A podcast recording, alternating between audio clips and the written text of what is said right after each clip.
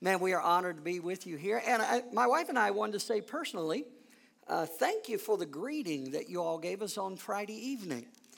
And uh, we uh, just gotten in and just kind of settled in and laying in the bed, and all of a sudden the air conditioning unit sounded like it was going to come out of the wall. Mirrors were shaking, and my wife has uh, been in two different earthquakes, actually, in uh, both of them in Istanbul, Turkey, where we were there doing mission work several years ago. I'd never been in one. And so I was okay after I changed my clothes, but it was, uh, you know, it, it was a moving experience there. And something that happened just instantly, and something you have no control over whatsoever, and you're just there at the mercy of an almighty, powerful God who's moving and shaking in an earthquake. And so it, it was uh, an experience for me. And uh, I tell you, I'll, I'll, i can now say I have experienced an earthquake and lived through it. And uh, it, it, got me closer to God because I tell you, when it's happening, I was confessing sins I hadn't even committed.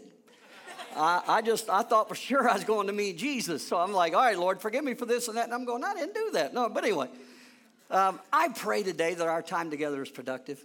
I really do. I pray that as we dive into God's word this morning, that the Lord will, will just uh, speak a word to each of us.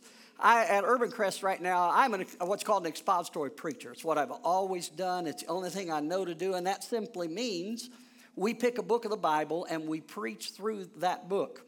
We'll start chapter 1, verse 1, and go all the way through the end of whatever book that we're studying. And I am preaching through right now the book of Revelation.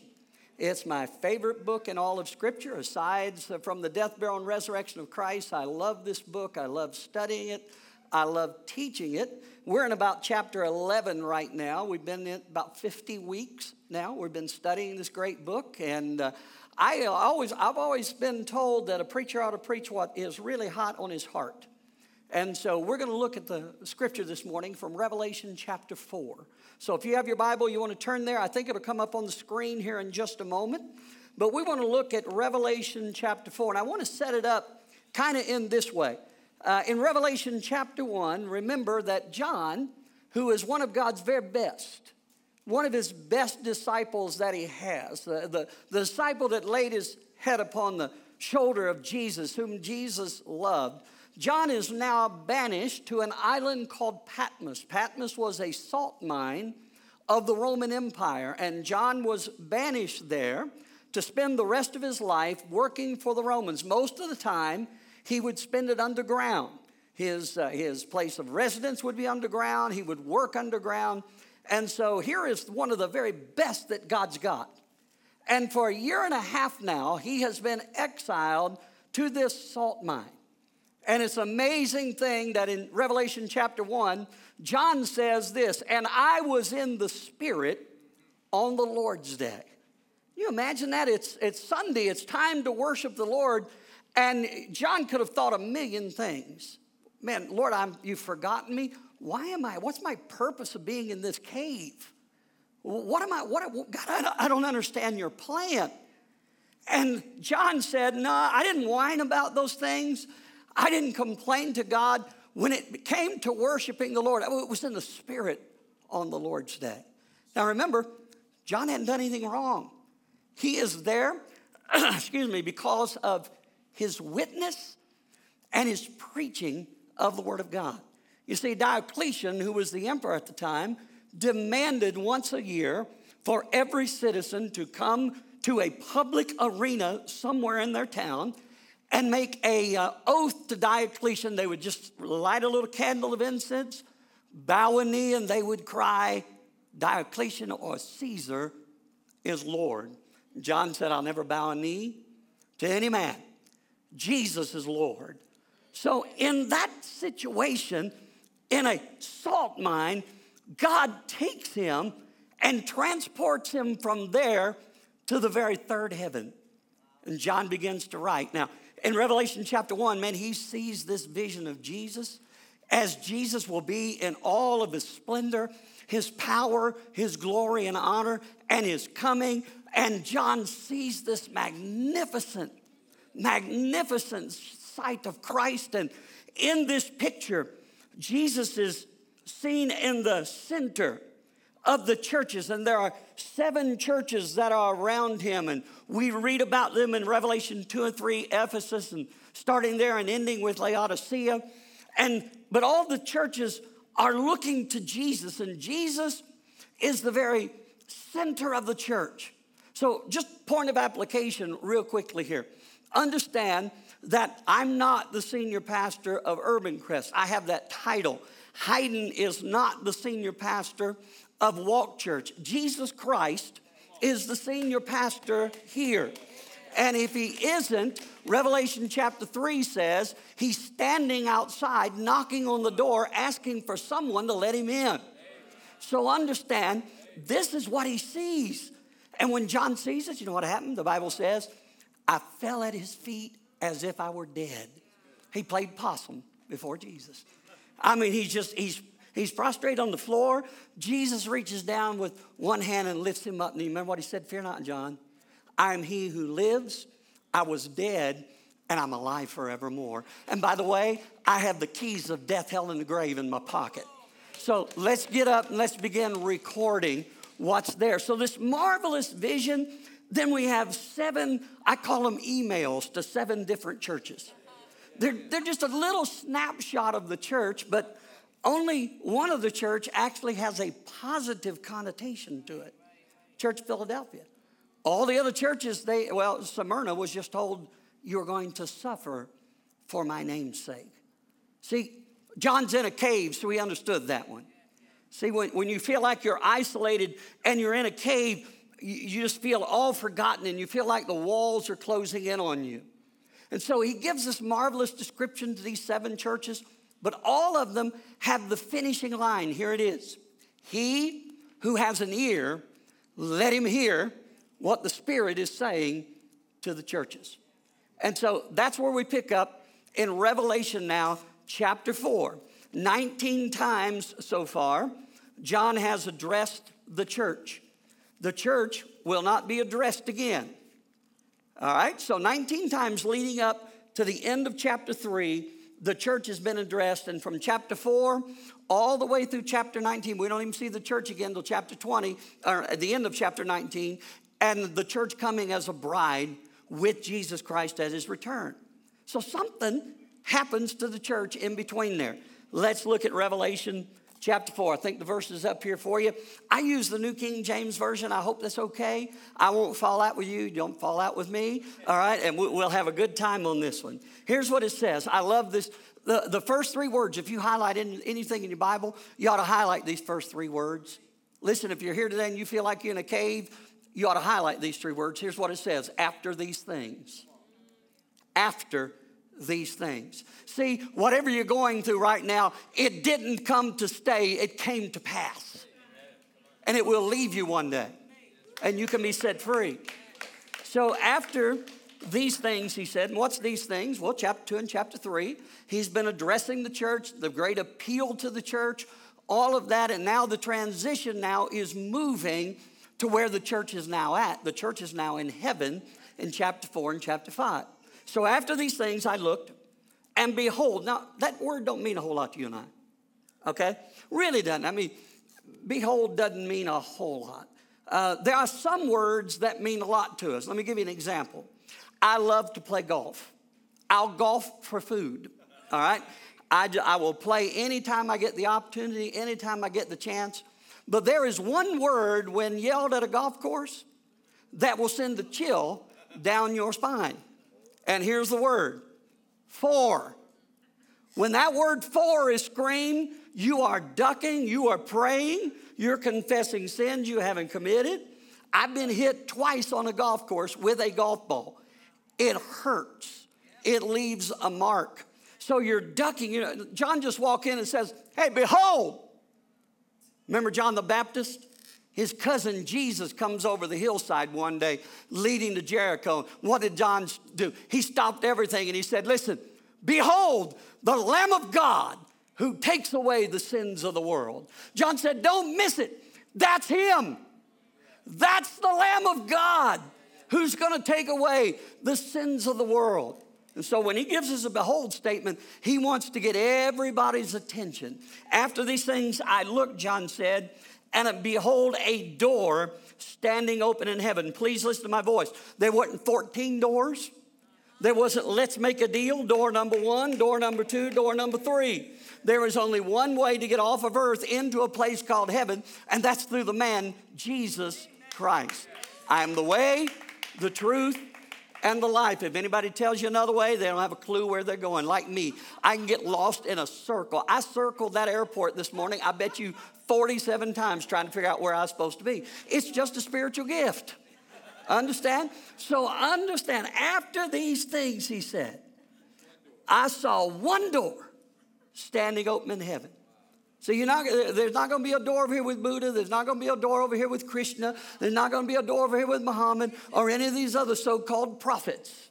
There's only one door open in heaven, and that's the door that Jesus Christ represents. Remember what he said in John chapter 10? I am the door. By me, if any man enters in, he will be saved. He'll go in and out and find pasture, but he will be my sheep. Now, let's have some more fun here. Y'all all right? Look at your neighbor and go, man, ain't this good? See, I, don't get amens a lot, so I have to compliment myself, so you understand. And he says, the, the first voice which I heard was like a trumpet speaking with me. Great analogy, isn't it? A trumpet, first of all, the sound is loud and very clear. When I preached on this text, we got four or five, I call them bugle players, trumpet players at church. And I had them stand in the very back of the church. When I read that thing right there, all four of them let loose on that trumpet. Everybody got what was being communicated right there. It's very loud, it's very clear. No one will miss this invitation as Jesus calls his sheep home. Remember what he said? My sheep know my voice, and they will follow me. Now, he says, like a trumpet speaking with me, saying, Come up here, and I will show you things which must take place after this. Uh, in uh, 1 Thessalonians, there's a Greek word called harpazo. In 1 Corinthians 15, there's another Greek word called allasso. Both of those are used to um, take a group of people or something and move it from one location to another location, and it is done in a very quick manner. In this case, when Jesus comes, the Bible says that the trumpet of God shall sound, and it will happen in the moment, in the twinkling of an eye. So understand, a GE scientist took that little phrase there and they examined it, and the twinkling of an eye is 11 one hundredths of a second. In 11 one hundredths of a second, the church of Jesus Christ is going to leave this location and we will be in the third heaven worshiping Jesus before his throne in 11 one hundredths of a second. So it's, it's going to happen. Come up here and I will show you things which must take place after this. Man, then he gets real technical. This is good stuff. Immediately, he says, I was in the Spirit, and here's that word again Behold, a throne set in heaven. Listen, the word throne is used 47 times in the book of Revelation. This chapter has 11 verses, it'll be used 14 times. Here's what he's saying Listen, I want to draw all of your attention to what's going to take place on this throne. So throughout Revelation 4, he's about the throne. He's before the throne. Behold the throne. And he says there was a throne set in heaven, and one sat upon that throne. I'll say it again not 14 choices. There's only one that's going to sit on the throne. His name is Jesus. And you must know him as Lord and Savior. And one sat there, and he who sat, now he's going to give a little description. He who sat there was like a jasper and a sardius stone in appearance, and there was a rainbow round about the throne in appearance likened to an emerald. We'll come back to that description in just a moment. I, I want us to focus this morning on believing the hype about the rapture of the church. I want us to believe the hype about the return of Jesus Christ. Now, I understand that when we talk about the rapture of the church sometimes, there are some that have some uh, disagreements about when Jesus is going to come back and take his church home. There's what is called a pre tribulation belief. Now, the word tribulation, all it is referring to is a seven year fixed period of time where the Jewish nation must settle out their final seven years of uh, the task of spreading the gospel, the task of being the missionary agency. They're going to have seven years to do it left in their history, and Jesus Christ is going to return at the end in what's known as the Battle of Armageddon. They make movies about that word. And Armageddon's not a big asteroid hitting the planet, okay? It's Jesus Christ hitting the planet. So understand, this is where we're talking about here. So some believe that Jesus is going to come back before those seven years. That's what I believe. It's called the pre tribulational belief. Others believe in a mid tribulation. And then there are some that believe we're going to be here the whole time. It's called a post trib belief. Now, personally, I, again, I believe in the pre tribulation. I, I, know I can prove it from Scripture. So if you want to be wrong, it's okay to believe in one of these other two. All right? But here's what I do understand when the trumpet sounds, it's only sounding once, and I'm going home then. Okay? So everybody understand that. Now, the whole emphasis, though, about this return of Christ is this whether you believe Jesus is going to come before this seven year period fixed of time or not, guess what the message is?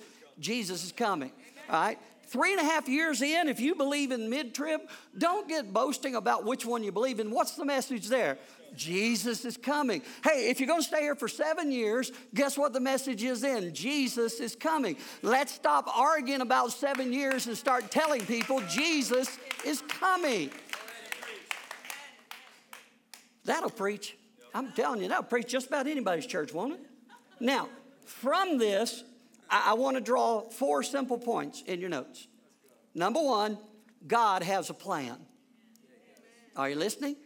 After these things. Hey, John, I've got a plan. I just want you to know what that plan is. Now, listen, on the screen is going to come uh, a map. Now, whether you realize it or not, uh, that's a map, uh, that is a little graphic of the state of Ohio. I'm from Lebanon, Ohio, so it's best to use that when I preach on this subject. What you see right there in the middle is the entire land mass of Israel. Now you understand Israel, in all of its landmass, will fit five times in the state of Ohio. Let me ask this simple question How is it possible that a, a small tract of land that'll fit five times in the state of Ohio. How is it possible that that little spot of land is going to control all of history? It has from all the way back from Adam and Eve all the way through now. That still happens. You know why? Because God said it would. God takes things that don't make sense to confound those who think that they are wise. God thinks base things and things that are nothing to bring to nothing things that are. So if you've never believed in God's plan before, understand God is so awesome, He can take a little sliver of land and dictate all of history with it. That's how awesome this God is that we serve. God has a plan. Now, the next great prophetic event to take place is called the rapture of the church in 11 one hundredths of a second. If Jesus returned right now, we would go home to be with him. Now, if, if that happens, right here, you're going to see a pile of clothes. You'll see uh, an artificial hip. You'll see 27 screws laying there. You'll see two steel plates laying there. Because listen, when I go to heaven, I get a brand new body. Everybody all right? So understand, when that happens, though, it's going to happen just like the earthquake the other night. It'll happen when you least expect it, and there's no controlling it. So I found this little clip not long ago, and I want to use it just to kind of drive home the point of what the rapture of the church could look like. So play that, guys. It's about two minutes. The first part is not the best quality, but it, it does portray. Without form and void, and darkness was upon the face of the deep. And God said, Let there be light. And there was light. And God saw the light, that it was good.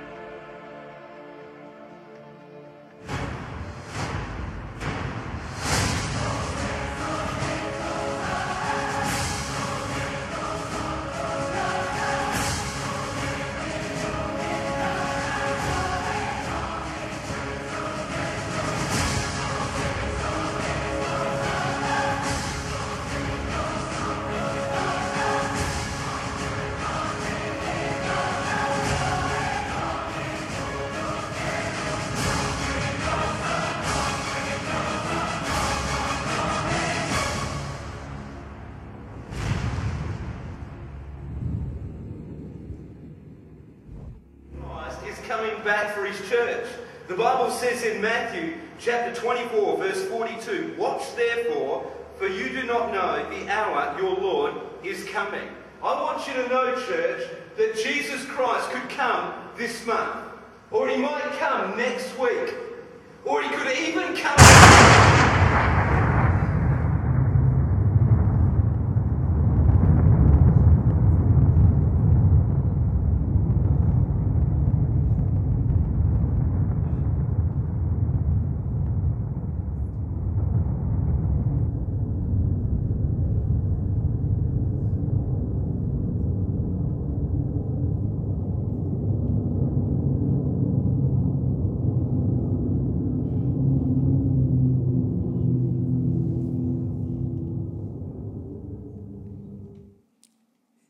That took place right now, would you go home?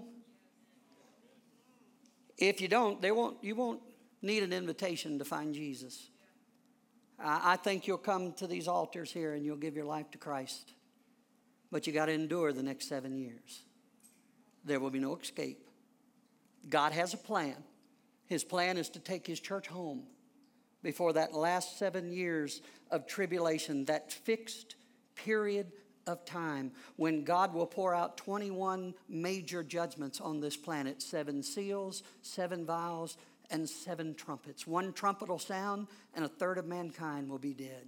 One other trumpet will sound, a third of the sea life will be dead. Another trumpet sounds, a third of the fresh water system is poisoned. Another trumpet sounds, a third of all the plants and the trees are destroyed. You see, God has a plan. He's going to redeem planet Earth one day. Jesus' prayer is, um, Thy kingdom come, thy will be done on earth as that is in heaven, is going to be answered one day when the King of Kings and Lord of Lords returns with a a vesture on him, a robe on him that has been dipped in the blood of those who he slaughtered. You say, well, I don't like to talk about Jesus that way. Me neither. That's why I'm on the winning team. Everybody all right? Now, I got a few more minutes. Let's bring this thing home. God has a plan. Everybody agree? He's got a plan. All right, we're going to take it a little bit more. Listen, the story is still being told. This story is still being told. So that's what after these things mean. But when he got to Revelation chapter 4 and verse 3, he gave us this marvelous description.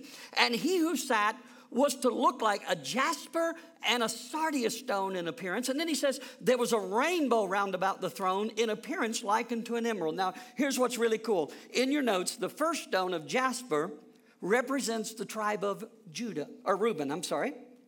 And understand, these, these stones are the first and last stones of the breastplate of the high priest of Israel that he wore. So the first stone represented the tribe of Reuben, and Reuben, his meaning is, Behold, a son that began the earthly ministry of Jesus in Isaiah chapter 7 with the incredible virgin birth of Christ. The last stone of sardius represented the tribe of Benjamin. Listen, Benjamin means, that's my first name, by the way, the son of my right hand. Jesus came, behold, a son. Jesus one day and is right now seated at the right hand of the Father in a place called heaven, and he's making intercession prayer for you and I. John sees this throne, he sees all that's going on, and he sees one setting on it, and he sees his eternal high priest, Jesus, sitting there, and the story is still being told. And there was a rainbow round about the throne. Everybody understands that the rainbow means God will keep his word. By the way, it's time that we take the rainbow back. Everybody all right? That's just good preaching. We'll leave that right where it's at. No more commentary, all right? Time we, because listen, the rainbow, it was God's idea, but there was a, it looked like an emerald. Now, an emerald is a, a translucent type green. And green in the scripture represents eternal life. So, in three verses, John saw Jesus, the only Savior, sitting upon the throne as our eternal high priest who will always keep his word. Jesus said, Listen, guys, I'm going to prepare a place for you.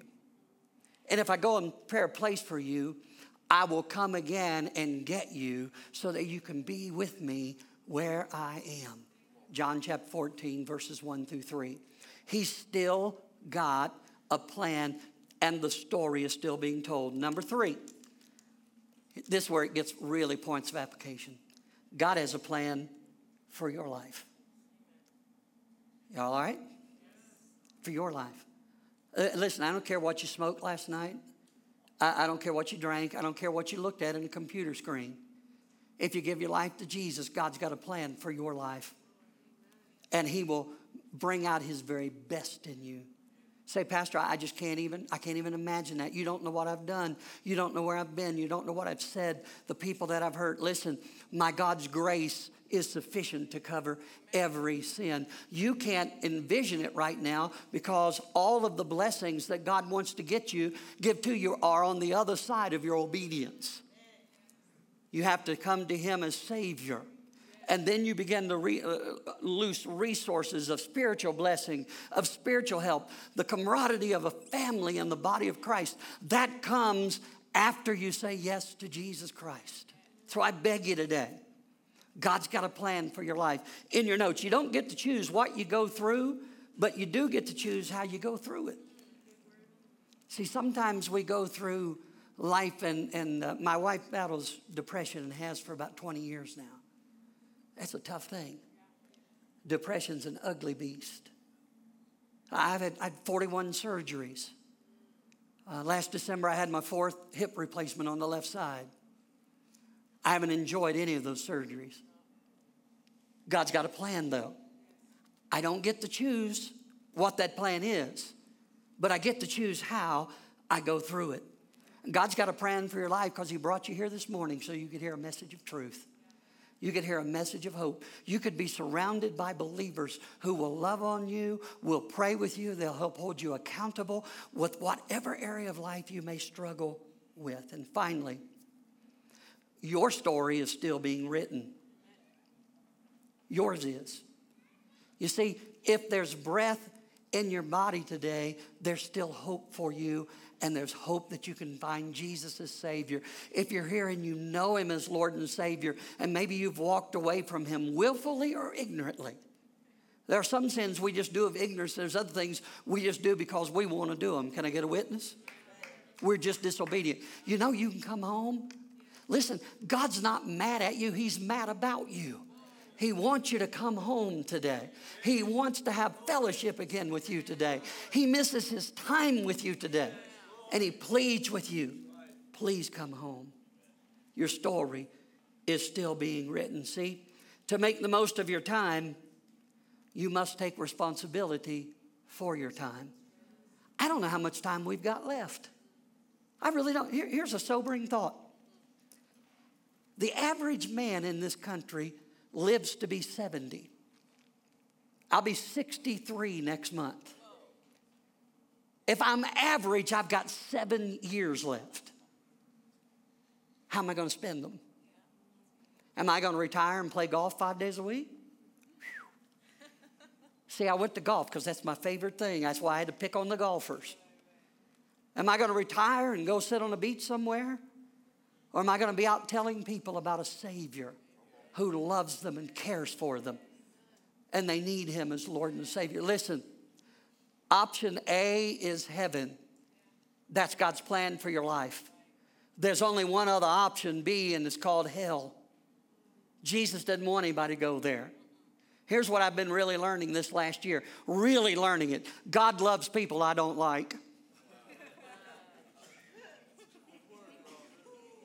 And now He's teaching me to love people I don't even like. People I don't even want to be in the building with sometimes. God says, listen, they're born in my image and they can receive me just as you receive me. You go out there and tell them how much I love them. Everybody okay? So understand, your story is still being written. Ephesians, when Paul wrote to that great, great church, he said this See then that you walk circumspectly. That's, that's an old English word. It means to walk with your eyes wide open. That's it, just wide open. He says, See that you walk circumspectly, not as fools, but as wise. So, in other words, you can walk anyone. If you want to walk like a fool, you can walk like a fool. You can choose to walk in wisdom. And he goes on to say, redeeming the time because the days are evil. Now, listen, if they were evil in Ephesus, have they gotten any better? I, I don't think so. And understand we're living in a time where we have to make the most of our opportunities. And today is your opportunity, friend, to say yes to Jesus. Today, ma'am, sir, it's your opportunity to come home to Christ. Listen, I sat where many of you sat several years ago in my life. At the age of 29, I had walked out of church five years earlier, and I said, If this is church, who needs this? I got so tired of the fussing and the fighting. And can I tell you something? It nearly cost me everything. It nearly cost me my wife, my two little girls. It nearly cost me everything. And when I'm 29 years of age, as cold on God as I could possibly be, sitting in North Fairfield Baptist Church, I watched a little seven year old boy walk into a baptistry, and God arrested my life and said, That's what it's all about. It's about that little kid finding Jesus as Savior. Tom, get up out of the seat, get back in the fight. And for since that time, I've been serving Jesus the best I know how. So I know where you're at. And if you need to come home today, you can come home. I'm so glad I let go of the back of that. We had pews in them days. It's a big long bench for you young people that we used to sit on, and we all huddled up together. We didn't have our own individual space. And so we sat there. I'll never forget hanging on to that thing with white knuckles, Dean white knuckles. And the Holy Spirit said, Tom, why don't you put yourself out of your misery? Take a step. I'll go with you the rest of the way. And I'm telling you, greatest decision I ever made in my life because God wasn't through with my story. And He changed my life again and He cleaned me up and He set me into pastoring just a year and a half later. And God has been using it ever since. Why? Because if God can change my life, He can change anybody's life. I beg you to come home today. Now let's close with this. If you're a believer in Christ, your ultimate destination is clear. You are in Christ Jesus. I love to read all the epistles and hear Paul say, To all the saints who are in Christ Jesus, who are in Christ Jesus. It's a technical term. You see, you're either in or you're out. You either know him or you don't know him. So your destination is clear. Two bullet points. Jesus, the sacrificial Lamb of God alone, is qualified to fulfill God's ultimate plan of redemption for your life. What can wash away my sin? Think we just sang about it. Nothing but the blood of Jesus. What can make me whole again? Nothing but the blood of Jesus. Finally, the book of Revelation begs us to engage in the worship of the Savior of the world.